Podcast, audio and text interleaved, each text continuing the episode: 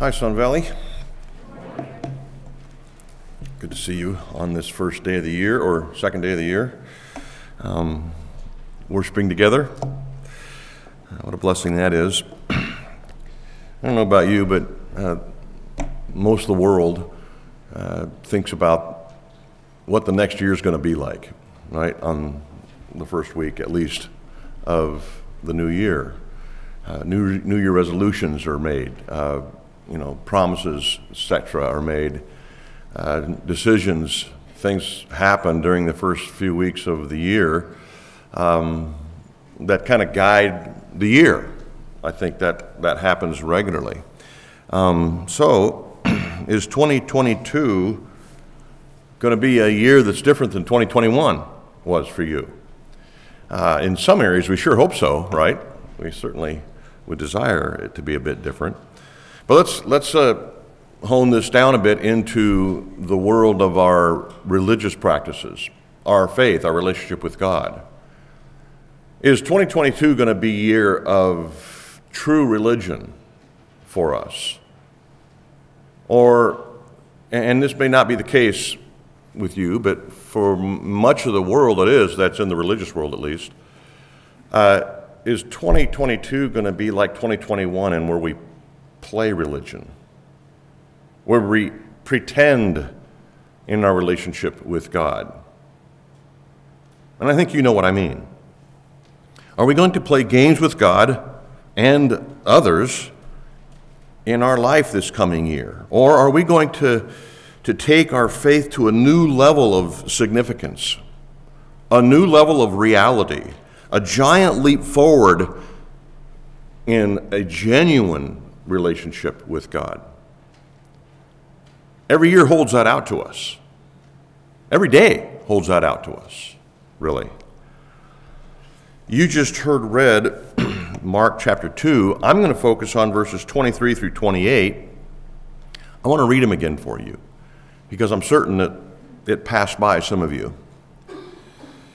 It says, One Sabbath he was going through the grain fields, and as they made their way, his disciples began to pluck heads of grain. And the Pharisees were saying to him, Look, why are they doing what is not lawful on the Sabbath? We'll get to the rest in a second. So the Pharisees, you know, kind of the foil of Christ um, throughout his ministry, uh, were certain to point out things that, that would make him look bad or his disciples look bad. And what we see here is really a, a section of Scripture that deals with fake spirituality, really spiritual slavery, if I could put it so bluntly. And so, in the text today, what I want to do for you in this sermon is I want to point out spiritual slavery, not just in this text and in the first century uh, Jewish experience, but more importantly, in our own lives. I want to point out spiritual slavery and then, of course, not leave us there, but show us the path out of that and way into spiritual reality, spiritual vibrancy. And it's all right here. So let's first look at this spiritual slavery from the verses I just read for you. Being human and trying to be friends with God is a tricky prospect, isn't it? Being human and trying to be friends with God, it's a tricky prospect. Not because God has designed it that way, but because we make it that way.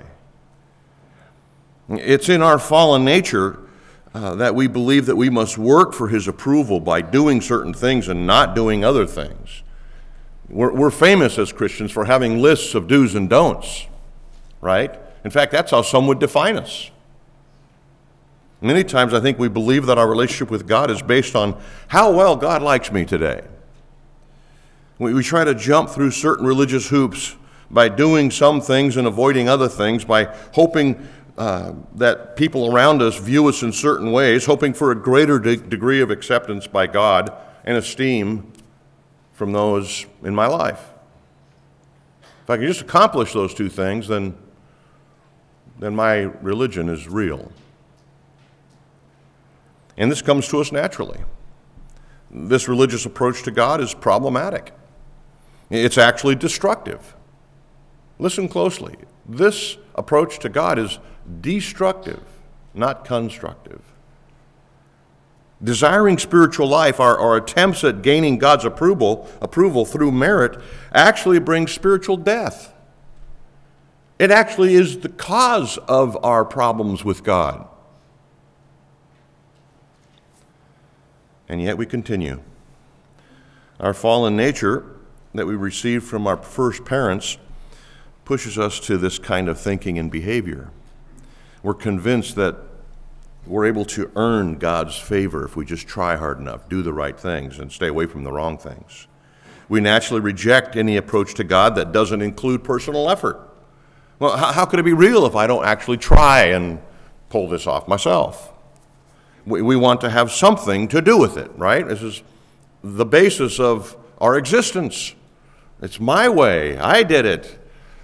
Pride. The very thing that God came to solve. Unfortunately, this method of approach to God deceives us into thinking that it's working.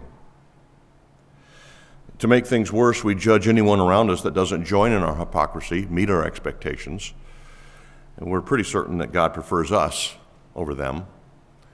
What I'm talking about is legalism here. This is what Jesus was dealing with in this section. And, and the, the death that legalism brings to spiritual life.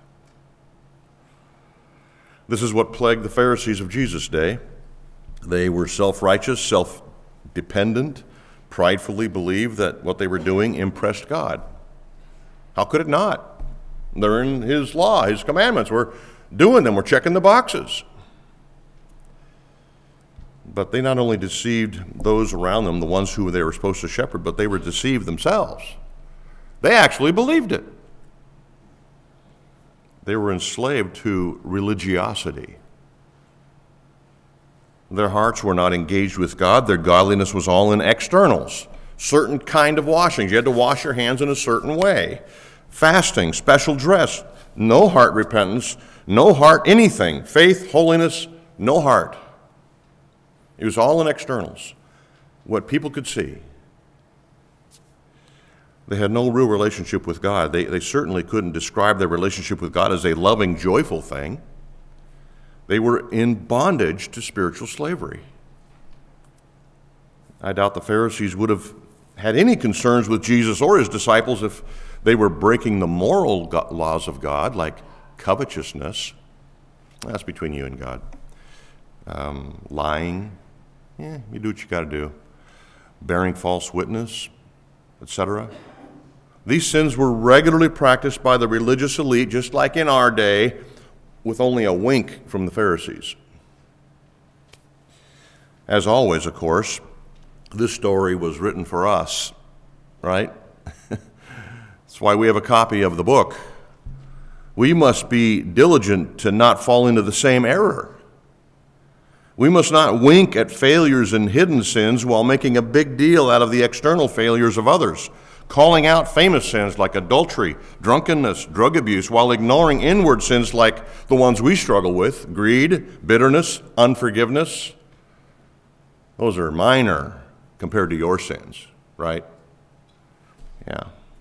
This is spiritual slavery, and it comes natural to us. And it's been practiced since the beginning.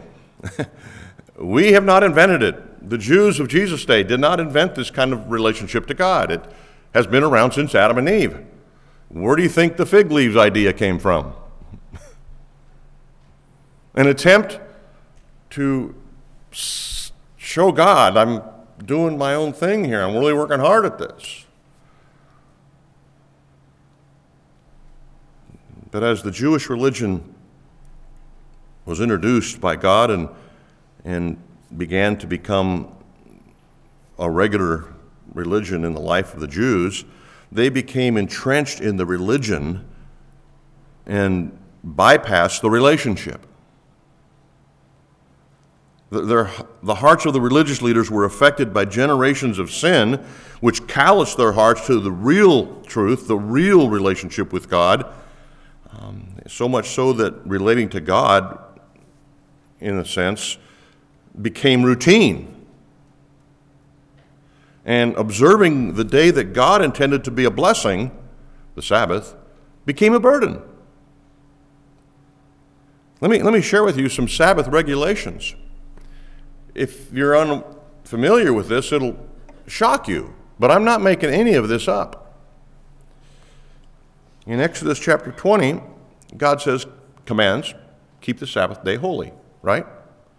And then in Exodus 31, he explains what that means. And it's real simple don't work.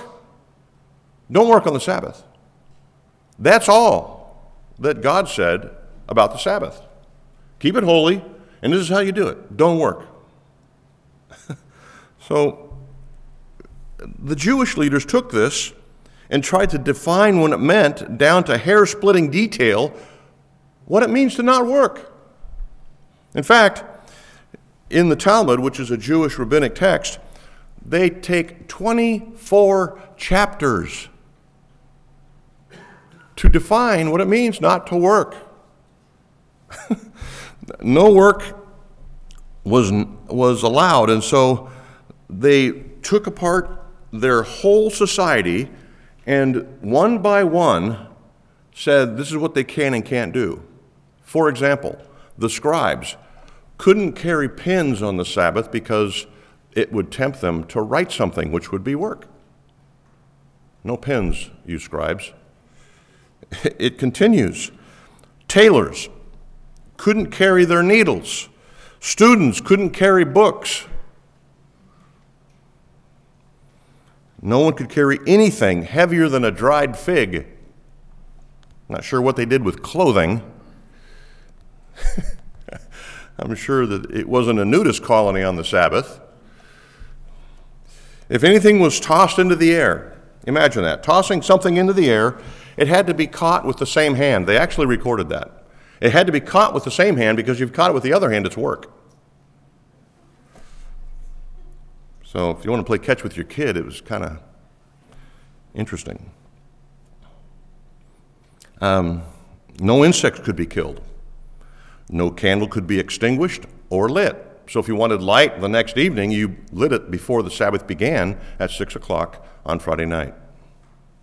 And you left it going all day because you couldn't extinguish it. Um, no bathing was allowed because some water might splash onto the floor and cause someone to accidentally clean the floor as they mopped it up, um, which would be work, of course. No furniture could be moved because it may cause ruts in the floor which we considered plowing. I, I know we have some dust in our house, but women couldn't look in mirrors because it might tempt them to pull gray hair. Nor could they wear jewelry because it weighed more than a dried fig. I'm thankful for grace. Um, I really want our women looking in mirrors.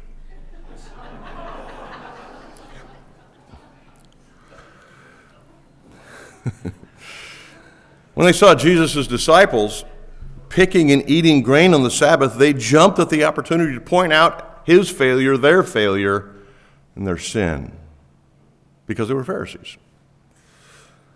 The law, not God's law, but the laws that man added to God's law, God just said to keep the Sabbath day holy and don't work. They added all these 24 chapters that became law. Um, to, to the nth degree. These guys couldn't pick grain because that fell under the category of harvest. Uh, they couldn't rub the heads together of grain to remove the husk because that's threshing. They couldn't blow the husks away because that's winnowing. These guys were breaking the law all over the place. these, these Pharisees had Jesus' disciples nailed. They were in sin. None of it was permitted on the Sabbath. What's ironic is that it was also um, restricted I mean, the, the travel was restricted on the Sabbath. You couldn't walk more than 3,000 feet from your house. And to get to the fields in question, they had to walk more than 3,000 feet. So, in order to catch them, catch the disciples in their sin, they had to sin. The Pharisees demonstrated that the observation of the details were not about the welfare of people, which how God designed it, but about protecting their petty regulations made up in their own hypocritical system of external religion, spiritual slavery.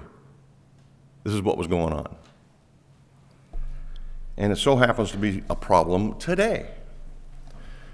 Not in the same way, but in the same principle. We struggle with the same things. So, what is your approach to God? People of Sun Valley, what's your approach to God? Do you believe, like the Pharisees, that you can impress God and gain His favor by coming to church? By being kind, by being good, by merit gaining? Do you think that God will approve of you if you do certain things and avoid others? Do you do anything in the Christian life to impress the people around you? Spiritual slavery, same thing.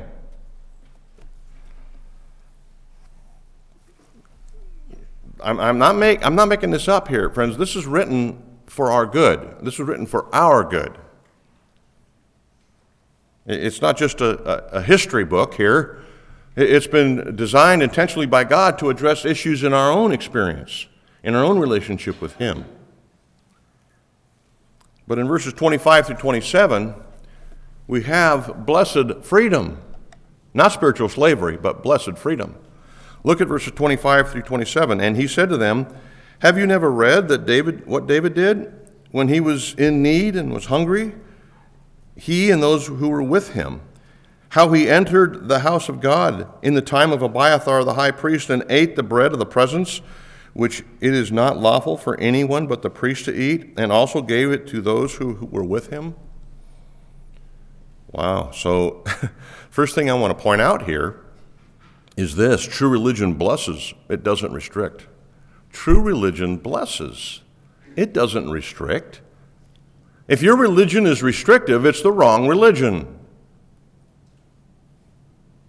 Jesus answered the accusatory question here from the Pharisees in verse 24 why are these guys breaking the law by taking grain and eating it on the Sabbath? By reminding them of the story of David when he was running for his life from King Saul. He was extremely hungry to the point of death, and so he went into the temple and asked the priest for the sacred bread that only priests could eat. Nowhere is David condemned for this. God never condemned him, the priest never condemned him, no biblical author ever condemned David for doing that, and yet it was against the law. You see, Jesus' words showed that even though they knew the story of David, of course, these Pharisees knew the stories of David, they were experts in the law. Even though they knew the story of David, they missed its meaning. God allowed ceremonial law to be broken for the sake of meeting urgent human need. God desires mercy, not sacrifice. Compassion always trumps ceremony. Always. In the church age, which we live in, we don't have the Sabbath, we don't have Sabbath expectations or observations. We worship on Sunday, but that's not the Sabbath, right? Jews observe the Sabbath. We as Christians do not. But Sunday is a day that's very important to most Christians, and we set it aside for rest, spiritual restoration, and enjoyment. But this is why we meet together on Sunday. We, we meet to enjoy God. We must keep this day special by making it a pursuit of this joy in Christ, joy in God, benefiting from all of His good gifts for us. This should be the focus of our Sunday morning worship service. In fact, some churches call it a celebration service, which is appropriate. Enjoying all of God's gifts should spill out of Sunday and into the rest of the week. We can get Pharisaical in our daily lives, can't we? I know I can. Sometimes we catch ourselves doing certain things either because we think it impresses God or we're trying to impress the people around us. But this never fools God and much less impresses Him. If it's done to impress, it's automatically wrong. Right? This is what God's Word says. Listen, from the Apostle Paul to the Colossians, he said this. I should say this. From the Apostle Paul to the people at Sun Valley Church, God says this uh, in chapter 2, verses 16 and 17. Therefore, let no one pass judgment on you in questions of food and drink, with regard to a festival or a new moon or a Sabbath. These are a shadow of the things to come, but the substance belongs to Christ. Aren't you glad about that? Sun Valley Church, I, I can't say this enough. Jesus loves us. He desires our joy. He left heaven and came to earth for our joy. He died on the cross for our joy. Let's not take the great gift of Jesus and turn it upside down and undo the purpose for which he came. Our religion shouldn't restrict us at all, it should give us joy. So let's not move our pursuit of Christ into legalism. Next, I want to point out from verse 27 that true religion brings freedom within boundaries. Okay, here you go. when you connect the word boundaries to freedom, it's no longer freedom, right? Is how we might think. No. Please follow me, because there is, I think, logic in the scriptures here presented. Jesus, in this text, specifically in verse 27, establishes the space of freedom. Don't, don't, don't reject me here right off the top. Just please listen. Jesus establishes the space of freedom for all his people. He says this in verse 25 and then through 27. But in verse 25, he says this And he said to them, Have you never read? Have you never read? Read what? The scriptures. Where does Jesus get his rights to be allowing his disciples to eat grain? From the scriptures.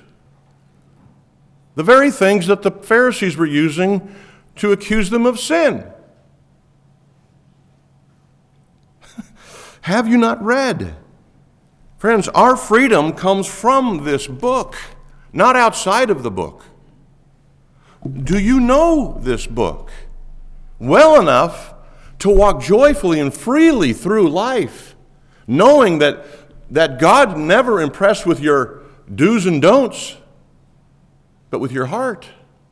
Do you know the book well enough to know that? That's a basic premise of the book. The whole book, Genesis through Revelation. The scriptures reveal to us the heart and the mind of God. Jesus knew that David knew that the law of God is never intended to do harm to God's people, but only to help God's people. David knew this. Jesus knew that David knew this. And Jesus knew this because Jesus knew the scriptures. All the scriptures are for our good, our freedom. And, and so, do the scriptures act as a rule, a guide a parameter to your life and faith? Do they direct our steps, guide our decisions? Do we know the scriptures? Do we know God's heart for us as his people? It says in, in 1 Peter 2, or 1 Peter 1 rather, that we have everything we need for life and godliness in the scriptures. Everything. So the boundaries of life and faith are the scriptures. You might say, well, I've read, read a lot of restrictions in the scriptures. I thought you just said, and I did, true religion blesses and doesn't restrict. What are you saying? That sounds like a contradiction. Again, continue to follow. You've heard of the study of the elementary school playgrounds, right? You've heard that study? They did a study on elementary school kids and playgrounds, and when school districts um, does not fence the elementary school playground, all the kids congregate in the middle of the playground and don't venture out too far from that middle. But once the school district installs fences on the perimeter of the elementary school property, the kids feel safe and they feel free to roam all over the playground right up to the fence line. That's what's going on in Scripture. Friends, listen closely. This is how it is in life and our relationship with God. He has installed parameters to keep us safe. And we misinterpret those parameters as restrictions. But the, He meant them for good. When we stay within those parameters, we experience freedom and joy. But the moment you take down the parameters, you, mo- you immediately sense uncertainty, danger, fear, and restriction. The Sabbath was a parameter from which to enjoy great freedom. The Sabbath was made for joy, not restriction. God said this keep it holy by not working. That's what God said. I think if we heard that, we would rejoice in it. I, don't have to work today. God intended the Sabbath to be a day of refreshment and rest from a long week of work, so God said simply, don't work. You, would, you should enjoy physical rest, spiritual rejuvenation. God wants us, His people, to feel no expectations in the Christian life that feel restrictive. He wants us to enjoy life completely. So, let me give some specifics. I think we need to commit to enjoying things that God means to us to enjoy in 2022. And if you get offended here in the next minute, then forgive me or grow up. Um, so let's enjoy our wine and our beer. Within the parameters of Scripture, which is what? Don't get drunk. That's it. Enjoy it, but don't get drunk. Uh, and consider the weaker brother. Right? Let's enjoy our sex within the parameters of Scripture. Paul said, And unto the married I say, right? Enjoy good books, which many will be secular. Enjoy hobbies, enjoy sports, enjoy entertainment, enjoy food within the parameters of Scripture. Have you not read? Jesus asked. So let's enjoy our vacations, including time away from church, within the parameters of Scripture. Which is what? Hebrews 10:25. Don't neglect the meeting together as a church as some are in the habit of doing. I know some of you struggle with this one particularly. Um, so, but I want you to encourage you to take your time away from church. You need that. We need that.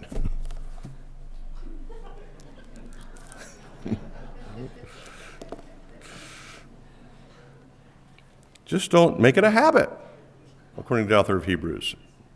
Right? And as soon as I say this, someone's going to ask, well, how much can I miss and not have it be a habit? right? uh, if I answer that, of course, you're going to take it and run all the way to legalism. But I think the answer to that question is different for everyone. And if you look forward to missing church more than you do attending it, we got a different issue. Right? For anyone who's in leadership, we must think very carefully about how often we can be away from the flock that God has blessed us with. How do we respond when we need a doctor and call his office and find out that he's been gone for two weeks and going to be gone two weeks more because he's on vacation. It's frustrating, isn't it? So, doctors, you can never be on vacation because we need you when we need you, right? We feel this way about mechanics, accountants, loan officers, right? Why not leaders in the church? We do. And beyond those in leadership, we are all dependent on the church, whether we realize it or not, if we're truly in Christ. Uh, the church is dependent on us and we on the church. Your spiritual life is nurtured and strengthened here like nowhere else. God ministers to his people in the context like no other place here. He does this through his word, which you're receiving now. He does this through his people. and the gifts He's given them to share with you. A big part of coming to church is what you bring to it. The church needs you here. We need you here. You've been added to this church by God for specific reasons. We want you here. So we must look at this place, church, as a cafeteria, a fueling station, a hospital, a boot camp, a retreat center. Be here. Do you need encouragement? Be here. Do you need spiritual growth? Be here. Do you need hope? Be here. I, have actually amused by someone who says, I'm so discouraged. I just, how come you're not in church? Well, I'm so discouraged. Well,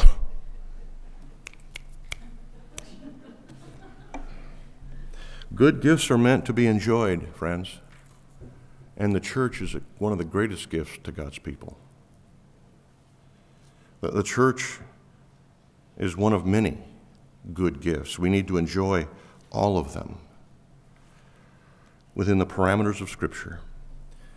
We have so many good gifts from the Father for us, His favored children. We, of all people, Christians, we, of all people, must be filled with joy. If we're not filled with joy, what do we offer the, the world that doesn't have Christ? Come over and join us and be bummed out. No. Kent Hughes wrote this People need to be exposed to the reality of God's Word so that false characters of Christ can fall away.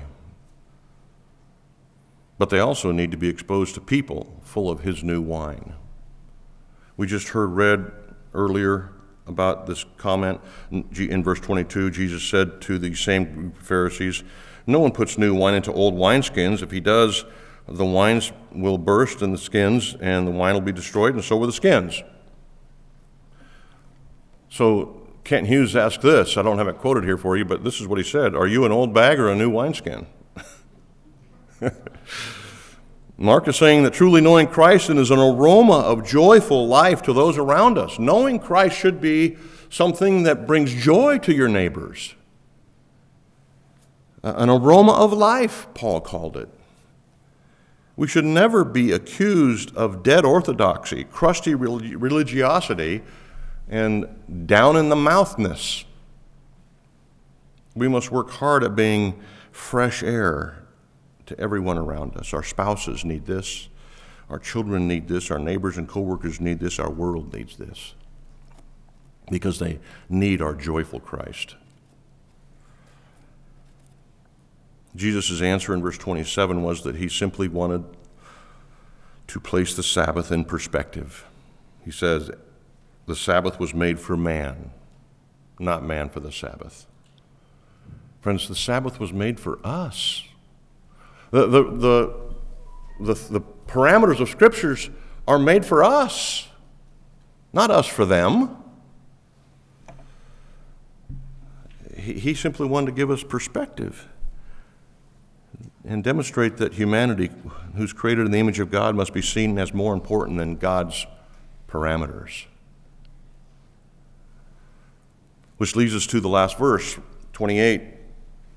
So the Son of Man is Lord even of the Sabbath. You're not going to find too many more profound and monumental statements out of the mouth of Christ than that. And it has everything to do with what he's teaching his disciples and these Pharisees at the time. And hopefully, the Holy Spirit's teaching us right now that we have a loving master. King David was revered in the first century, right? The first century Jews knew he was a prophet, greatest king of Israel, um, one with great authority, and yet Jesus places himself over David here. We just sang it this morning. Great David's greater son. Who's that? It's this one, Jesus Christ. Jesus is claiming authority superior to that of the great King David. If David can do it, and I'm bigger than better than David, what's that tell you? You know, this isn't even argued by Mark, it's assumed. Throughout the Gospels, you see this repeated with all sorts of Old Testament characters. Jesus is greater than David, Abraham, Jacob, Jonah, Solomon, Jesus is even greater than temple. It says all this in the Gospels, the four Gospels Matthew, Mark, Luke, and John. When Jesus declared himself here to be Lord of the Sabbath, he struck a severe blow at the entire system of merit and works righteousness that found its focal point in the Sabbath in Judaism. Jesus said, I'm above all of that. He claimed to be the Lord of the Sabbath, just like God in the Old Testament, Yahweh created the Sabbath, was Lord of the Sabbath. Here he is showing up saying, I can tell you what the Sabbath's about. It's meant to be a blessing to you, not a restriction. By claiming to be Lord of the Sabbath, Jesus declared his authority over the whole Jewish religion. When he claimed to be the Lord of the Sabbath, he was claiming to be God, period. Because there was only one Lord of the Sabbath, and it was Yahweh. and here he is, talking to the Pharisees face to face. So, if the Sabbath was ever a burden, it was being misapplied. God never intended that day of rest to be one that could forbid enjoyment. The Pharisees misinterpreted the law and made it into a burdensome day that no one was able to enjoy. If your Christianity is ever a burden to you, you are misapplying your Christianity. God never intends our relationship with Him to be burdensome or restrictive, but this joyful. Listen to what Jesus said to a large group of Jews. Come to me, all who you all you who labor and are heavy laden, and I will give you rest. These people were burdened and heavy laden with religion. Jesus says, Take my yoke upon you and learn from me, for I'm gentle and lowly in heart, and you will find rest for your souls. For my yoke is easy and my burden is light. It's not heavy, it's not restrictive. It's light, joyful. See, God desires our joy. His yoke is easy, His burden is light. So let's not make a heavy load out of what's intended to be joyful. The Christian life, a relationship with God and with other believers who see Him the same way. This morning, we have the opportunity, the blessing, to partake of the Lord's Supper. If you know Christ, if He is your Savior, if you've embraced Him, then this supper is for you. These elements are for you. They, they represent Christ, His broken body, His spilt blood. These things are designed by God to, to nourish our soul, to remind us of His love for us, and to bring us joy. So today, I want you, if you need to, confess as you come down the middle aisle before you get here and we serve you these wonderful elements. Confess anything that maybe has brought a sense of, of burden or restriction to your heart concerning your Christian life. And acknowledge that, that He, God, Jesus, desires joy and freedom and then partake of these things that they're intended to bless you and be blessed. Okay? Elders, if you're in the room, you can come up while I'm praying. Father, we thank you for um, these truths found in Mark. Thank you that you clearly communicated to us that you desire our joy and freedom and happiness. I ask that you would in, indeed um, move each of our minds to this place this morning. Holy Spirit, I pray that you will have convinced your people of the necessity of joy. And now, as I read these verses, soak them in, Sun Valley.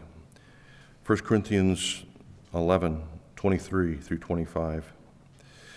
For I received from the Lord what I also delivered to you that the Lord Jesus, on the night when he was betrayed, he took bread, and when he had given thanks, he broke it. And he said, This is my body, which is for you. Do this in remembrance of me. In the same way, he also took the cup after supper, saying, This cup is the new covenant in my blood. Do this as often as you drink it in remembrance of me. For as often as you eat this bread and drink the cup, you proclaim the Lord's death until he comes.